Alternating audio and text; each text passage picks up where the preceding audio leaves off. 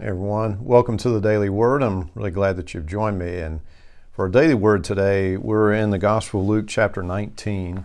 And I'd like to share verse 17 with you, and then let's talk just for a few minutes today about this, um, this call to faithfulness that Jesus issues here. So if you would, hear the word of the Lord. Well done, the king exclaimed. You are a good servant. You have been faithful with the little I entrusted to you, so you will be governor of ten cities as your reward. So, as we're reading the passage today, I think I think it's it's important just to acknowledge that it is actually quite natural for the followers of Jesus to wonder about the the time of his return. We know that it's going to happen. God, in His Word, promised the first coming, the first advent of the Messiah, and obviously God has fulfilled that promise. Jesus has come. He's provided a way of salvation. He died for our sins. He rose again. And God has also promised in His Word the, the return of the Messiah. So we know it stands to reason God is faithful. God, God fulfilled His first promise. Uh, of course, He's going to fulfill His second. So we know that this is going to happen. Jesus, after all, tells John, when we read this at the end of the book of Revelation, where he says, Yes, I am coming soon. And then we say in return, as John says at the end of Revelation, Amen, come, Lord Jesus. Now, what does, what does soon mean? Well, as we know, as we read in the scriptures in a number of places, uh, the Apostle Peter talks about this in his, his first epistle that, uh, that the, with the Lord, a, a, day is like a thousand years, and a thousand years like a day. And so uh, the Lord's definition of soon is, is different than ours. We, we have a different perspective on time, obviously. And so, you know, you have something like at the ascension of Jesus, the, the disciples are gathered there, um, and and I'm feeling like I'm feeling like the angels must have gotten a, a kick out of this.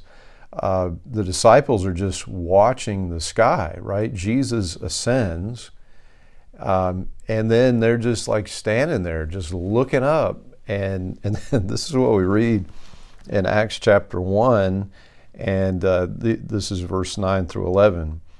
After saying this, he was taken up into a cloud while they were watching, and they could no longer see him. As they strained to see him rising into heaven, two white robed men suddenly stood among them. Men of Galilee, they said, Why are you standing here staring into heaven? Jesus has been taken from you into heaven, but someday he will return from heaven in the same way you saw him go. So you get the sense that they were they were watching that Jesus was going to he was he was going to kind of take a victory lap in in heaven and then he was going to be right back. So we're just going to watch. This is going to happen right now. And the angels are like, "Hey, um, it, it's uh, there's no need to watch, right? Like someday he's coming back, but it's not right now, right?" And and I'll tell you what. Um, recent sort of trends in our culture, and then add to that world events, especially related to Russia and then to Israel, uh, have caused some folks to, uh, maybe a lot of folks, to uh, a sort of a speculation uh, about the return of Jesus. I, I can tell you in all, all honesty, I, I have a lot of times just you see something that is just so you know outrageous and and I'm just feeling like you know Jesus is going to be see that and just be like okay we're wrapping this thing up now right? So we're talking about that the other day. I was with a few folks and and somebody said just joking around that uh, yeah you know I, I think I'm going to hold off on that diet I was thinking about. And and of course that that's that, that's a joke, but but um, I think honestly it kind of gets at the issue that Jesus is pointing to here in the passage, the issue that he's addressing, and that is in, in anticipation of the time of the return of Jesus, when we get sort of fixated on that, we, we do have this tendency to, to sort of let up on our efforts for the kingdom of God. We, we get a little bit like the disciples looking up at the sky. And, and what we can actually start to do is, uh, is start to, to waste the time that God has given us. So uh, Jesus is with many of his followers in Jericho. Uh, Jericho is, uh, is just down the mountain from Jerusalem. Uh, coming from Galilee, you hit Jericho, you turn right, and you go up to Jerusalem from there. And so Jesus and his disciples, they're on their way to Jerusalem. And there in Jericho, they likely would have been in view of the, the royal palace that Archelaus restored uh, to this great grandeur in, in that day. And the scenario that Jesus describes, where, where someone goes to a far off land to be crowned king, um, is, is actually something that, that happened uh, several times, we understand, in the Roman Empire. And it happened with Archelaus. He, he went to Rome to be crowned king, that is, to be placed in charge over the, the region of, uh, of Galilee. And so that's, that's a, a real historical background that Jesus is, is sort of laying this parable over, right?